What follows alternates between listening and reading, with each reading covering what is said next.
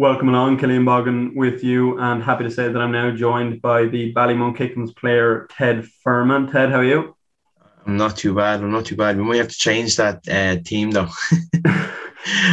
I've um, I recently transferred in last December. Oh, really? To what club? Uh, to Oliver Plunkett's. And how are you finding things over there?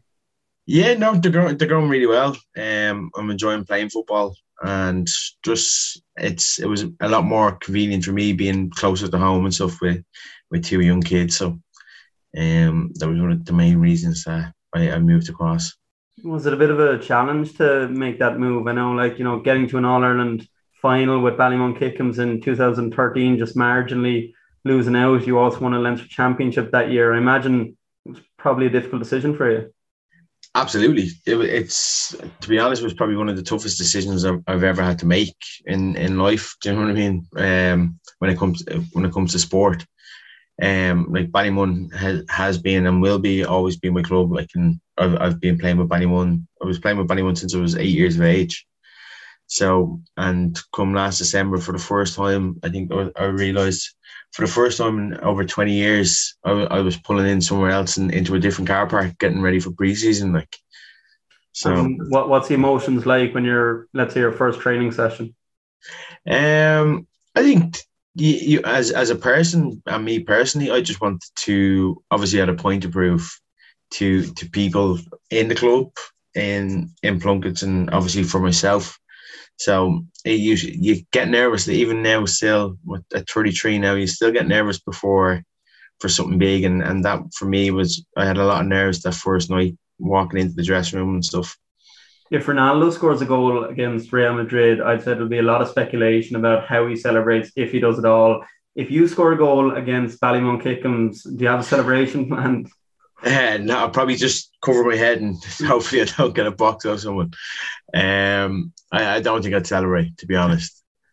Over the last uh, 10 years, Dublin football has become this sort of ruthless machine in world sport.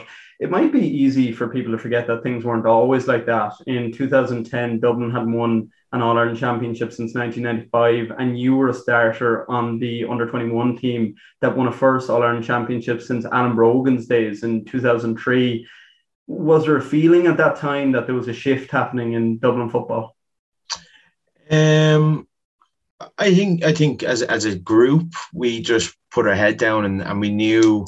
I, I don't think we had the best team around, but what we done was we worked hard and we trusted the process that we had. Like, and I think if you look at the teams that we had even before the year we won it, we probably had better better footballers on the team, but collectively we probably went weren't good enough when it when it came to the big the big occasion. But um, I think when you look at the shift in, in the mentality was when that when the, that management team, so Jim Jim had come in and changed the way the players thought, like the way they looked at the challenge that lay ahead. And I think that's what the big shift momentum was for for underage, in particular for Dublin football. Like so as you said, Jim Gavin was the manager of that All Ireland yeah. winning under 21 team. What did Jim Gavin bring in? What type of manager was he? Because at that time, he probably didn't have all that much experience managing at intercounty level.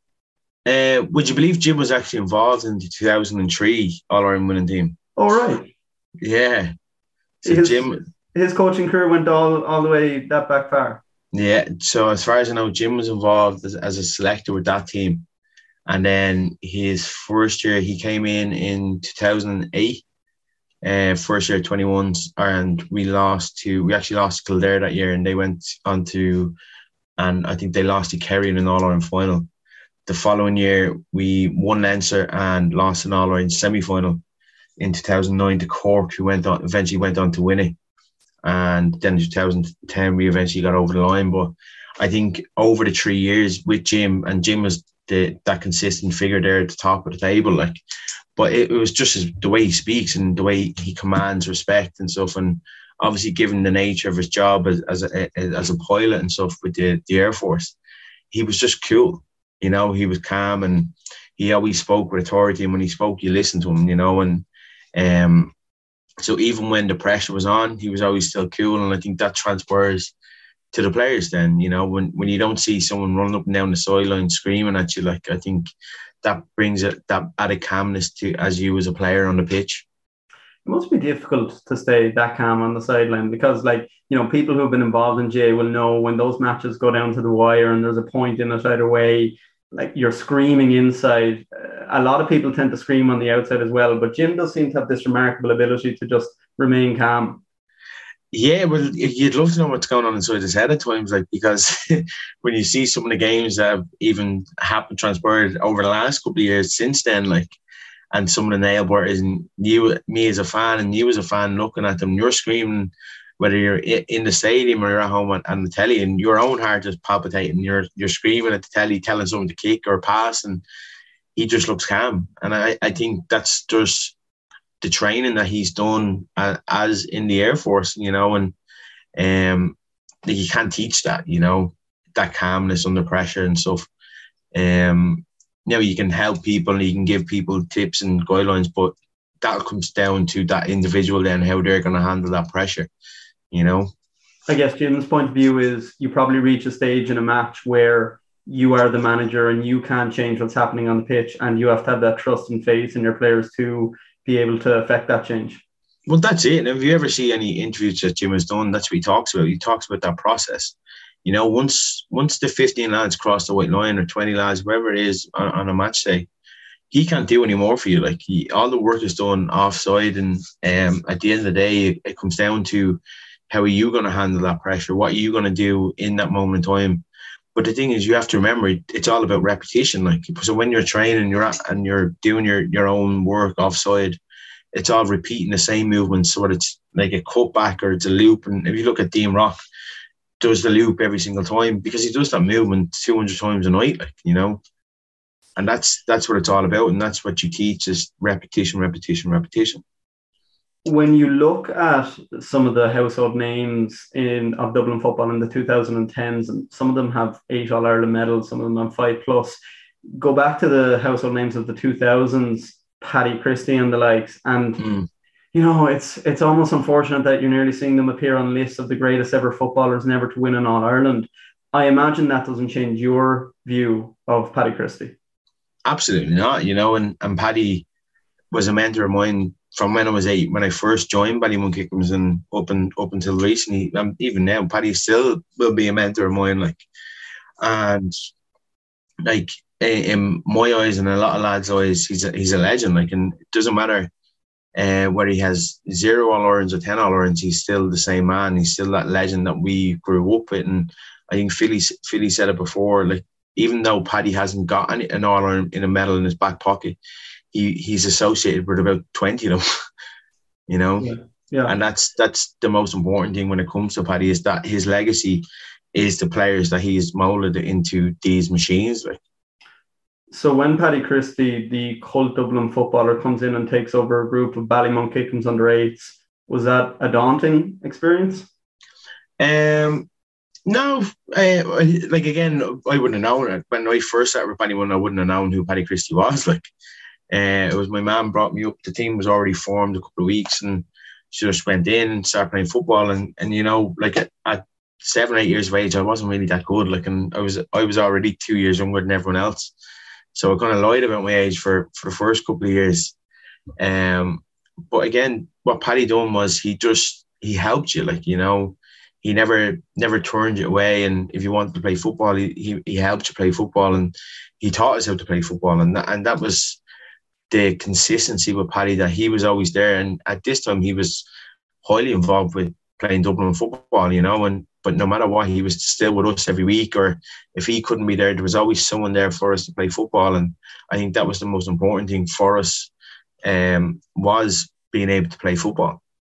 It just seems the loyalty of Paddy Christie is incredible. I mean, you know, with him with all of his intercounty credentials, you would have think he would have been drafted into the Ballymun senior side, but he took over this group of under eights and stayed with them right through the age grades all the way up to under 21. Yeah, well, he, he's done that twice in, in his in his lifetime. You know, he, he done it with the team that I was involved in, and then when we eventually when we finished up after winning um, two 21 titles back to back, he went back again and started again with an under 10s team, and that team was actually better than everyone. Uh, and like, what what is it? Do, do you think he just enjoys this sort of building from the ground up, or is he one of the few people in the club who'll actually take it to that sort of consistent extent? Well, I, I think it's a bit mixture of both there. Like, you know, it's that consistency, as I said, that consistency he has. And like, I think with Paddy, and I, again, I can't say for his, his own mindset, but from the outside looking in and from knowing him, I'd say it's being able to go back and shape a person. You know, he can, he can shape the way of football, like their, their mental ability, you know, and, mm-hmm. and that's the, the joyous thing about Paddy and his nature and the way he is, and obviously being um, a, school, a school teacher and a principal now, like, you know, he can understand kids and he can get, get the best out of kids because he can relate with them, you know. So instead of coming into a team that's like eh, already 17, 18 or in, in their 20s, he's able to help them at a younger age and develop them mentally and mature them a lot more. Paddy's value to Ballymun Kickhams has never been in doubt, but I think like people maybe with the height that Ballymun Kickhams reached don't realize how bad things actually were. Like Frank McCaffrey passed away and Ballymun Kickhams lost their entire hurling section and a lot of their catchment area. So when a 19, 20 year old Paddy Christie steps up and decided to do something about this, like things were pretty bad. Yeah, again, that that's this is all along before my time, you know, and um, I can only give my opinion on on what I've seen with Ballymun. Even when I first began playing with Ballymun and growing up, we we didn't have the players, we didn't have the numbers, we didn't have the setup, you know, and and even our senior side at that stage, I think they'd got to uh, they always there or thereabouts. Like when you had the likes of Paddy, you had Ian Robertson, you had Davy Byrne as well involved. And these three, these three men were playing with Dublin at the time, you know. And then you had the likes of Darren Ducey and Stephen Connon. Again, club men that always gave their wore their heart in their sleeve when it came wearing the wearing the Ballymun jersey. And so us growing up as kids, watching these lads dream, and no matter how bad they were, and and even I think in '98 was it '98 or '99 they got to a club semi final and lost to Bridget, I think it was, or maybe it was no, maybe it was early 2000s, and they got to a club Dublin semi final. I remember going down to watch it in Parnell Park, and I was dreaming about playing senior for Ballymun one day, you know, and it, it was because watching these, and I think when when we had because we had Paddy as a manager, and he was always there, and he was. We always dreamt about playing with Paddy, you know, playing a playing the match with him and talking out wearing the jersey with him. And again, that's why I think a lot of us stuck around because he was there.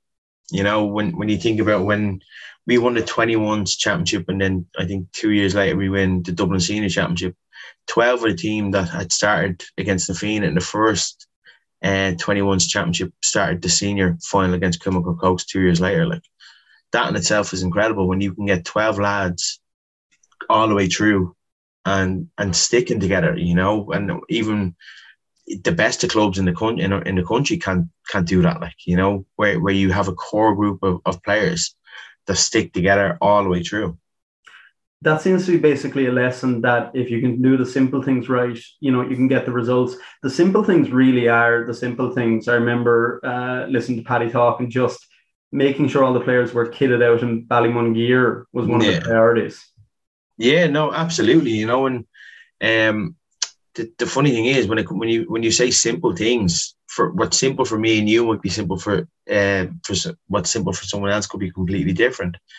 Um, what Paddy tried to do was create a culture, you know, create a want wanting to play for the club and that sense of entitlement. So again, having the right gear, having the right kit, whether it's tracksuits, whether it was bags, boots, gloves, you know, we were all the same because we all wanted to be a part of, of one one unit and, and that's basically what we were. You know, was was one core group, one unit that all rode together, and, and that's how we achieved success. Now, our success growing up wasn't winning titles or anything like that. It was literally just staying together and, and being a, being a team and, and constantly being able to go back to the well and, and get, get to these finals and semi-finals and stuff. I remember watching the RTÉ documentary Passing It On and one of the sort of lines, if you like, that stuck out for me was that the whole team, Ballymun Kickham's kids, were called scumbags by grown adults in the GAA. That seems like a pretty damning indictment of where things were in Dublin GAA at the time. Uh, yeah, no, like you, you, you still. I, I think the abuse that we got as growing up as kids um was was horrendous. Like you know, I think being as people class a disadvantaged area, like, but if you ask any of us, we never thought looked at it as a disadvantaged area. We we loved growing up in Money. I loved growing up in Money You know, um, I want I want my kids playing for Ballymun. I want my kids, you know, if they grew up in Ballymun, yeah, I'd be happy with that as well. You know, um, but like the nature that, of the abuse that we suffered growing up was was was surreal at times, you know, because again, it was grown adults that were throwing this abuse at you. It's not even the kids, like, and, and the kids are listening to the parents or whoever's on the sideline. So yeah, you're getting it from them as well. And um, any any slang that you could think of was was thrown at us growing up, like you know, and and sometimes, um, maybe it was because we were we were a better team and we we like to play physical, and I think when when you can do that, when you can mix foot, football and phys- that physical aspect of it as well, and people don't like it, you know. How did you deal with the abuse? Um, I I thought I dealt with it all right, and it's only later on in life that I realized, um, yeah, maybe you didn't really deal with it, you know. But um, I think in, in the heat of the moment, um, I tried not to react, and I think growing up that was difficult for me because I I looked at it um, I got I kind of got two aspects of it. You know, I, I got the, obviously the, the, the abuse for being from Ballymun, and then I got the, the racial slurs thing as well because of, of skin tone that I had. You know, and, and that that for me was difficult, and that was difficult for me to understand why someone would do that. You know, and again, it came back to Paddy and, and my my mother and all who kind of helped me under not understand, but helped me deal with it. And then that when it did happen, trying not to react. And yeah, I'd say six times out of ten I didn't didn't react to it, which which is all right, you know. So those four times out of ten that you did react, and in terms of developing the skills around sort of coping with that and maybe not reacting, did you find that you developed them over time, or was there just an age where you felt it clicked for you? No, absolutely, it developed over time you know, and because even in this day and age, it's still happening. So you still, you still have to have that that com- compassionate ability to kind of cope with it, and you have to be able to handle it, you know, and and those those coping mechanisms that I've put in place have come over time, and it, it's there's nothing, there's no quick fix when it comes to this. There's no quick fix to not reacting to someone or even reacting to someone you know, and anything, uh, my opinion on that is like, if if it wasn't for the people that I had around me, and if it wasn't for the training that I've done, and and and how to handle these situations, I probably would have reacted nine times out of ten, you know, and and that's, um, but at the same time, I I I've learned not to be not to let myself down, you know, because there has been times where I've reacted and probably overreacted, and I think that's the, nature of the beast at times when when someone if someone wants to racially abuse you or someone wants to abuse you you have to accept the consequences from that. And that's that's in all aspects you know and and if i react to that i have to accept the consequences of my own actions. And and that's that's the most important thing from it. Like you you have to live with the consequences of that on a daily basis. Despite the fact that you were being the one who was being abused when you reacted, maybe you had like a moment of satisfaction, but did you find that there was then some regret when you when you gave it some thought, or maybe even looking back on it now? Uh, do I regret anything that I've done? No, absolutely not. Uh, do I condone some of the things that I've done? Absolutely not. But but at the same time, um, growing up as a person, I, I've always learned to defend for myself you know, and and never to take a step back. I'm never one to take a step back from someone. Um, so the thing is, I and I do do the same thing with my kids. If if to stand up for yourself, you know, and I don't condone physical violence or anything like that, but at the same time, uh, you have to be able to cope with it. You have to be able to handle handle situations and uh, good, bad, and indifferent. Um, and yeah, like there has been times where I, I have really overreacted and, and do I regret it afterwards? Um, no, I, I don't regret what I've done, but at the same time, if the same situation arose now, I would handle it much more differently. Did you find the racial abuse towards you was more difficult than the sort of abuse that you got being from Ballymun? Because the abuse you got being from Ballymun was something the whole team could take, but the abuse because of the color of your skin sort of feels directed in, at you as an individual. Oh yeah, that was that was individual abuse, you know, and and like that's I think I I got as I said I got both ends of the barrel there, like you know, and I think when you were being abused about being where I was from and the team I was playing for, that was fine because that was the team as a whole and we could cope with that as a team. But like no one no one can understand what's going through my mind when I'm racially abused because people can say to you, Oh yeah, I get it, I understand, I feel sorry for you, but at the end of the day, you're never you're never going to be in my position. You know, you're never going to have to deal with that racial racial abuse. You know, so uh, as much as people can try and understand and try and help you with that, there has to come a lot of self reflection on that and, and looking at, again, looking, tr- trying to be a bigger person. So when you do feel that, that added pressure of being different to someone else, and, and sometimes you overcompensate by that by doing things out, out of the norm, like, you know, and, um, but I think being racially abused and to being actually abused, to me, I, I looked at both differently and I probably reacted to both differently. Is the GAA a better place now for players like yourself in terms of, let's say, some of the power that the ref might have on the pitch if there was a case of racial abuse? Um, yes and no. You know, um, Why so? I think the G, the GAA is a lot more is a lot more inclusive. Obviously, with, with everyone that has moved to the country over the last couple of years, which is great. You know, and it's great for that inclusion and they're trying to to get these people involved in, in setting up clubs. I know, like the likes of the clubs in, in Blanch and stuff in Tyrrelstown, I think they've set one up for, for the refugees, and, and which is fantastic, you know, and it'll encourage a lot more people. And you look at the people all over the country, and you see these lads that are coming up and playing for Kildare, uh, Westmeath, Derry. It's fantastic to see because give or take t- ten or eleven years ago, there was no uh, intercounty funny uh, intercounty footballer of a different ethnicity. You know, and and that's that's a sad thing. Like, but con- considering how many people are, are in the, living in this country, and how long they're here. You said yes and no. Why do you feel no to my previous question? Um, because it, it still can't be policed properly you know, and that's you know, the most unfortunate thing. You're never going to stop uh, someone racially abusing or even abusing you, and the powers that be, be it the referee or or the or the umpires or whoever it is, can only can only deal with that when they hear it, when they hear it, physically hear it themselves.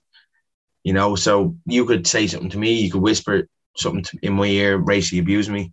I can't prove that, you know, and, and that's that's the most unfortunate thing when it comes to this type of abuse for people and it's not just in GAA, it's not just in in in football, it's not just in sport, it's in life in general. You know that unfortunately you can't police this sort of abuse unless it's either physically seen or physically heard.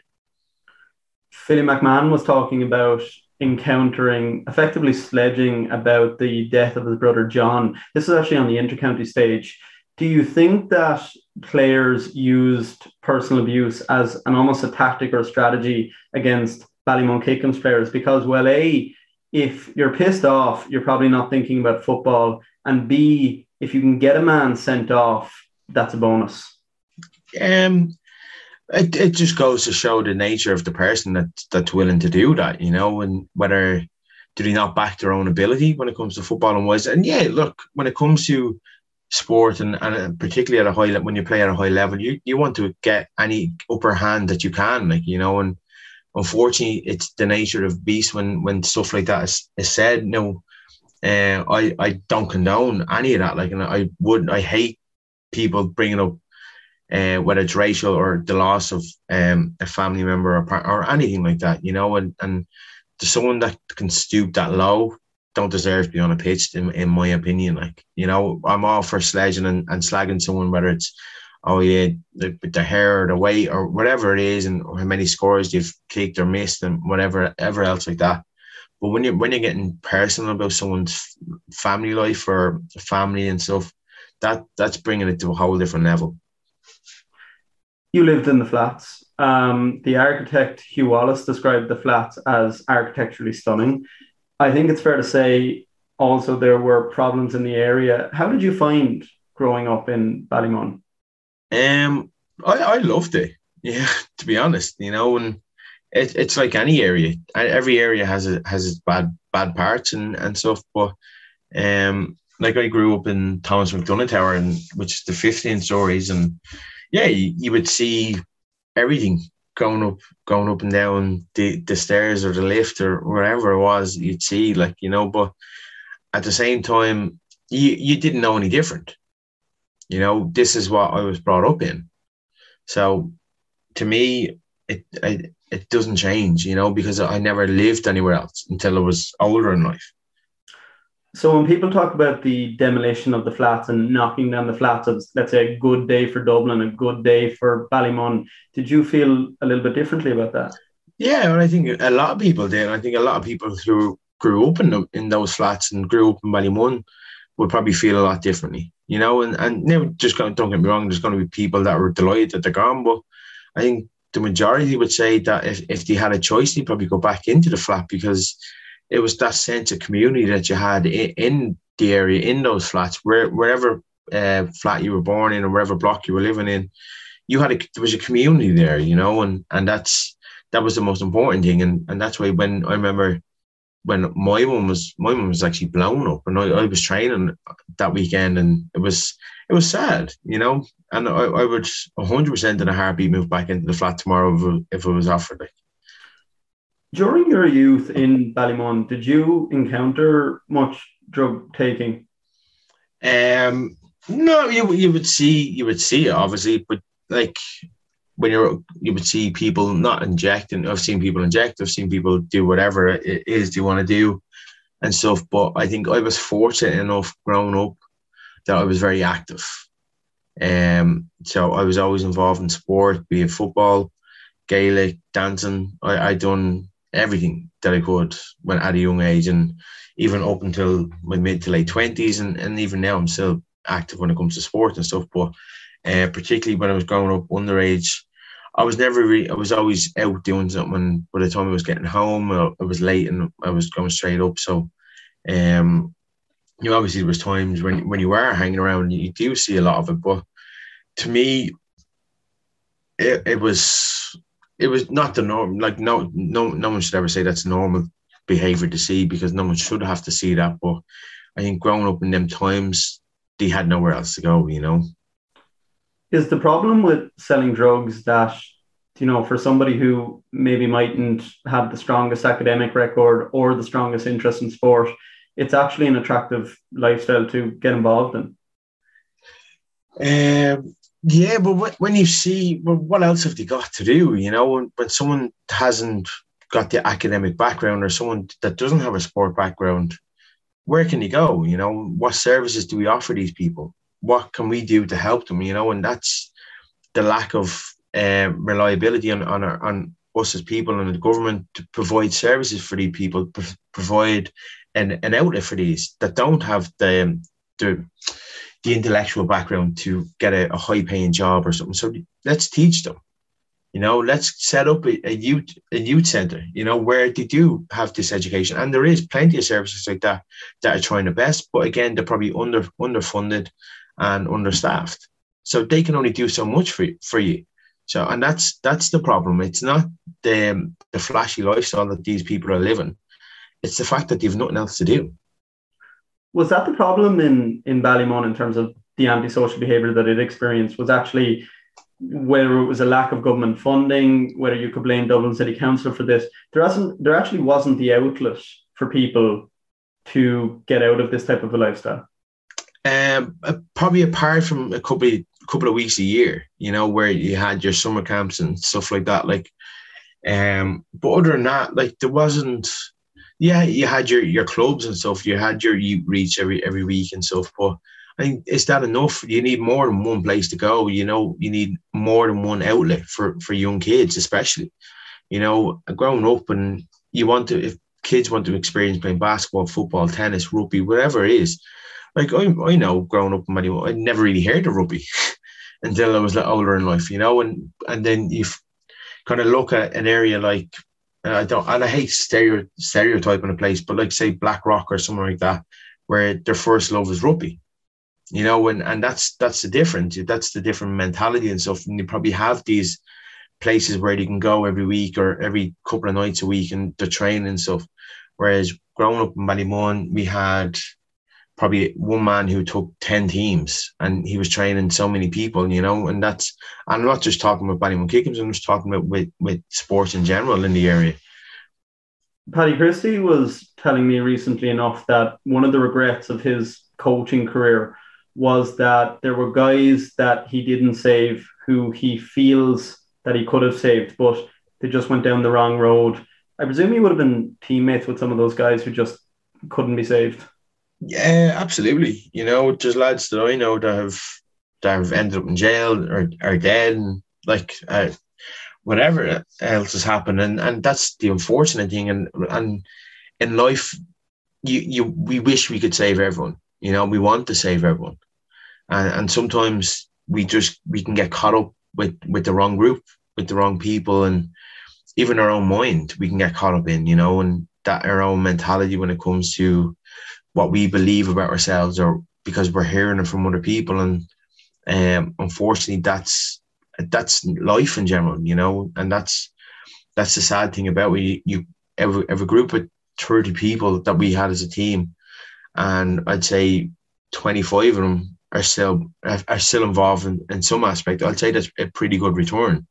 Like and i know you, you put what you and Paddy as a person and me as a person, you'll always think about the one that you couldn't save you know? I want to have a chat with you about your mental health. How's your mental health now? Um my mental health now is a work in progress. It's like a jigsaw puzzle that we, you constantly rearranging and trying to put it back together.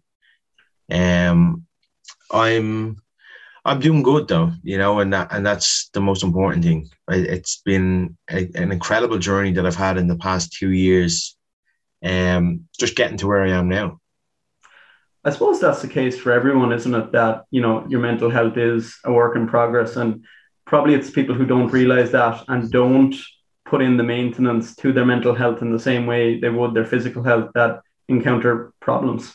Yeah, absolutely. Like when I when I look back to when I attempted suicide two years ago, and um, to now I, and look at what I'm doing to my own body now, like you know, compared to what I was doing now, and you said it there that maintenance you know, if you anyone that's driver drives a car or, or rides a motorbike or cycles a bike, if you get a flat tire, if you have an, an, an engine light coming on, you bring it to a garage to get fixed. You know what I mean? You you bring it somewhere, and so when it comes to our mental health, there's warning. We all have warning signs there, and we don't talk about it. You know what I mean? We we leave them.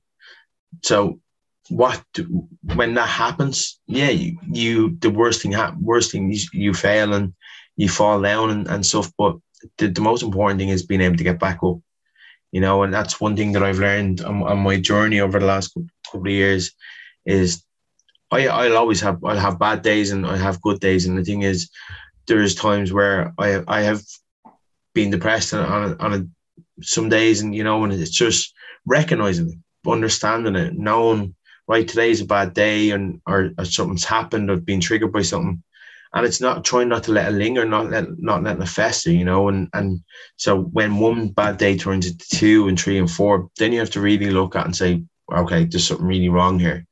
So when I I recognize that bad that I am having a bad day, is trying not to let it roll into the next day, and it's just taking each day as it comes, you know. How do you find that you take yourself out of that sort of bad day? Um, for me, I, I'm I'm lucky to have I have two two beautiful sons, you know, and that's that keeps me me occupied. I've, I have a great partner who supports me in all this. Um, but for me, training, um, I'm in college as well, studying to be a counselor. So that that's a lot in itself, you know. That's mentally tough. That's mentally and physically draining when you you're constantly learning, and it's it's all about self learning about yourself, and that so you can provide a, a better service to people, you know, because when you can understand yourself, well, then you can you might be able to understand other people. And you can you might be able to help other people. You know. So you're learning to be a counselor for uh, mental health. Is are you actually discovering that one of the problems with mental health is that it's actually oversimplified? You know, I remember in secondary school there were these um, campaigns, if you like, if you're having a bad day, talk to your friend, and that's perfect if you're having one bad day. As you say, when it manifests itself into something more clinical, perhaps, then it gets more serious. Actually, rather than just talking to your friend, you may need to seek some form of more experienced, more qualified help. Yeah, well, absolutely. You know, and, and that's one thing that I do is um, I, I you obviously have to go go to counseling when you're when you're studying to be a counselor. There's so many hours you have to build up doing your own personal counseling, and I have to admit that's the best thing that I've ever done. Was after um, I went through my struggles and, and the suicide attempt was getting into counseling you know, because you can really open up to yourself. And and another thing that I've started to do was journaling, like journaling on good and bad days, but most importantly, trying to journal on the good days. You know, because what happens then is if you're constantly writing negative about yourself, you're constantly going to think negative. You know, and when you're writing, if when you're journaling and you're having a good day, is to make sure that you put that down. Make sure you put down what you've done that day so that way, then when you're having a bad day, you look, you can look back and say, right, on the 24th of June, uh, I spoke to Cillian. I was great. I had a great chat with him. I felt great afterwards. Okay, what can I'm going to give Cillian a call. I'm going to have a chat with him, you know, and, and these sort of things. Um, the most important thing is is trying to just be in tune with yourself, you know, and um, and I would I would advise to talk to someone, you know, when where you professionally, but unfortunately, yeah, there is times where you do need medication you know, it, and it's not always a quick fix when it comes. It's not always, oh yeah, I'm just gonna have a phone call here. I'm gonna go for a run. That'll clear my head. As you said, there is stuff that manifests. There is stuff that triggers us. Uh, as young kids, the the trauma of that, like losing a parent, we could lose like lose a child. It could be anything, you know, and and that that's trauma that we can never really truly get over. Um, but it's it's being able to handle that and building that resilience in ourselves that when um, the she hits the fan, sorry, excuse me, French, um, that we're able to handle it. You know, and the more resilient we become as people, the easier it is to handle the stuff that's shown us. Just go back to your own personal battle. You went through this pretty difficult period where you were effectively homeless, living in your car. At that point, is there just a sort of an instability in your life? Um, I, I had an accumulation of things going on you know, and um, looking back on it now, it was an accumulation of small little things that, as I said, I just kept letting fester and fester and fester. And the longer I kept putting it on the long on the long finger, the worse it was getting. You know, and it was stuff like that that really, really eventually got out of control. And I wasn't dealing with it, wasn't talking to anyone. No one knew what was going on. You know, and that and that for me was the most difficult part was I was constantly putting on an act and I, have heard like you, you hear about people talking about this imposter syndrome that, pe- that people put on this act that you do and that was me like you can I was I, I was putting on an act for people you know pretending that everything was all right when when truly I was hurting inside you know and as I said that accumulation of things eventually uh, for me came to a head and I just my own mind went weak, you know, and not went weak, but I was I was really in a dark place, you know. Well, as you talk about that sort of putting on the mask, even during the time when you were living in your car, you were still playing for Ballymun. Like th- that must be difficult. Um, yeah, well, that it was, you know, uh, because everything was affected. You know, when when you think that you have everything under control, there's ways of expressing it, you know, when when you're not. And for me, I was expressing it in the wrong ways, and I was getting, I was really ratty playing matches and stuff. Um, I was getting aggro and just doing things I wouldn't normally do, you know, and eventually that again that takes its toll as well, you know, and eventually I end up I had to walk away from football. Mm. And this before the suicide attempt, I had to walk away because I, I wasn't in a good place and I knew I wasn't in a good place. But again, I still never reached out for help. did people look for an explanation as to why you decided to give up football? Um, I, I don't think I think people knew I was going through a lot of stuff. I don't think you realised how bad that was. Um, and I think again it was that act that I said I just and I just said look I need a break and it wasn't right for me in that moment in time and I had to take a step back just for my own self. And in truth, it was probably the worst thing that I could have done. Did because you that did you find that you were sort of separated from your support network? Yeah, I, absolutely. I, I pulled myself away. You know, I became really, really depressed then because I, I had an illness that I, I got, ended up getting really ill then a short time afterwards. And I was literally, I was homebound for about eight weeks. I was out of work and stuff. So I had no outlet. I was at, I was stuck at home and um, that really, really took its toll. And that really, when then dark thoughts really came in then like, as you say, you were going to take your own life. And I want to read out this extract from an interview you gave because it is very, very powerful stuff. So you said, I was living in my car, going training with Ballymun, still playing football. None of them knew I was homeless. Nobody at work knew. I'd shower at training and go back to the car. I'd go out and go to parties because I didn't want to go back to the car. I had nowhere to go. That continued for three or four months. Then in the summer, it was a Wednesday evening around 5 p.m. I finished work, there was no training, and I went straight to the park. I got food, a Chinese or something, ate that, and put the seat back to sleep. I woke up around 3 a.m. or 4 a.m. It was pitch black. I could hear sounds around me. I broke down and just started crying. I was like, I can't do this anymore. I turned on the engine and was going to drive the car into a wall. For some reason, my phone lit up and the screensaver was a picture of my son Quaylon. That's what stopped me.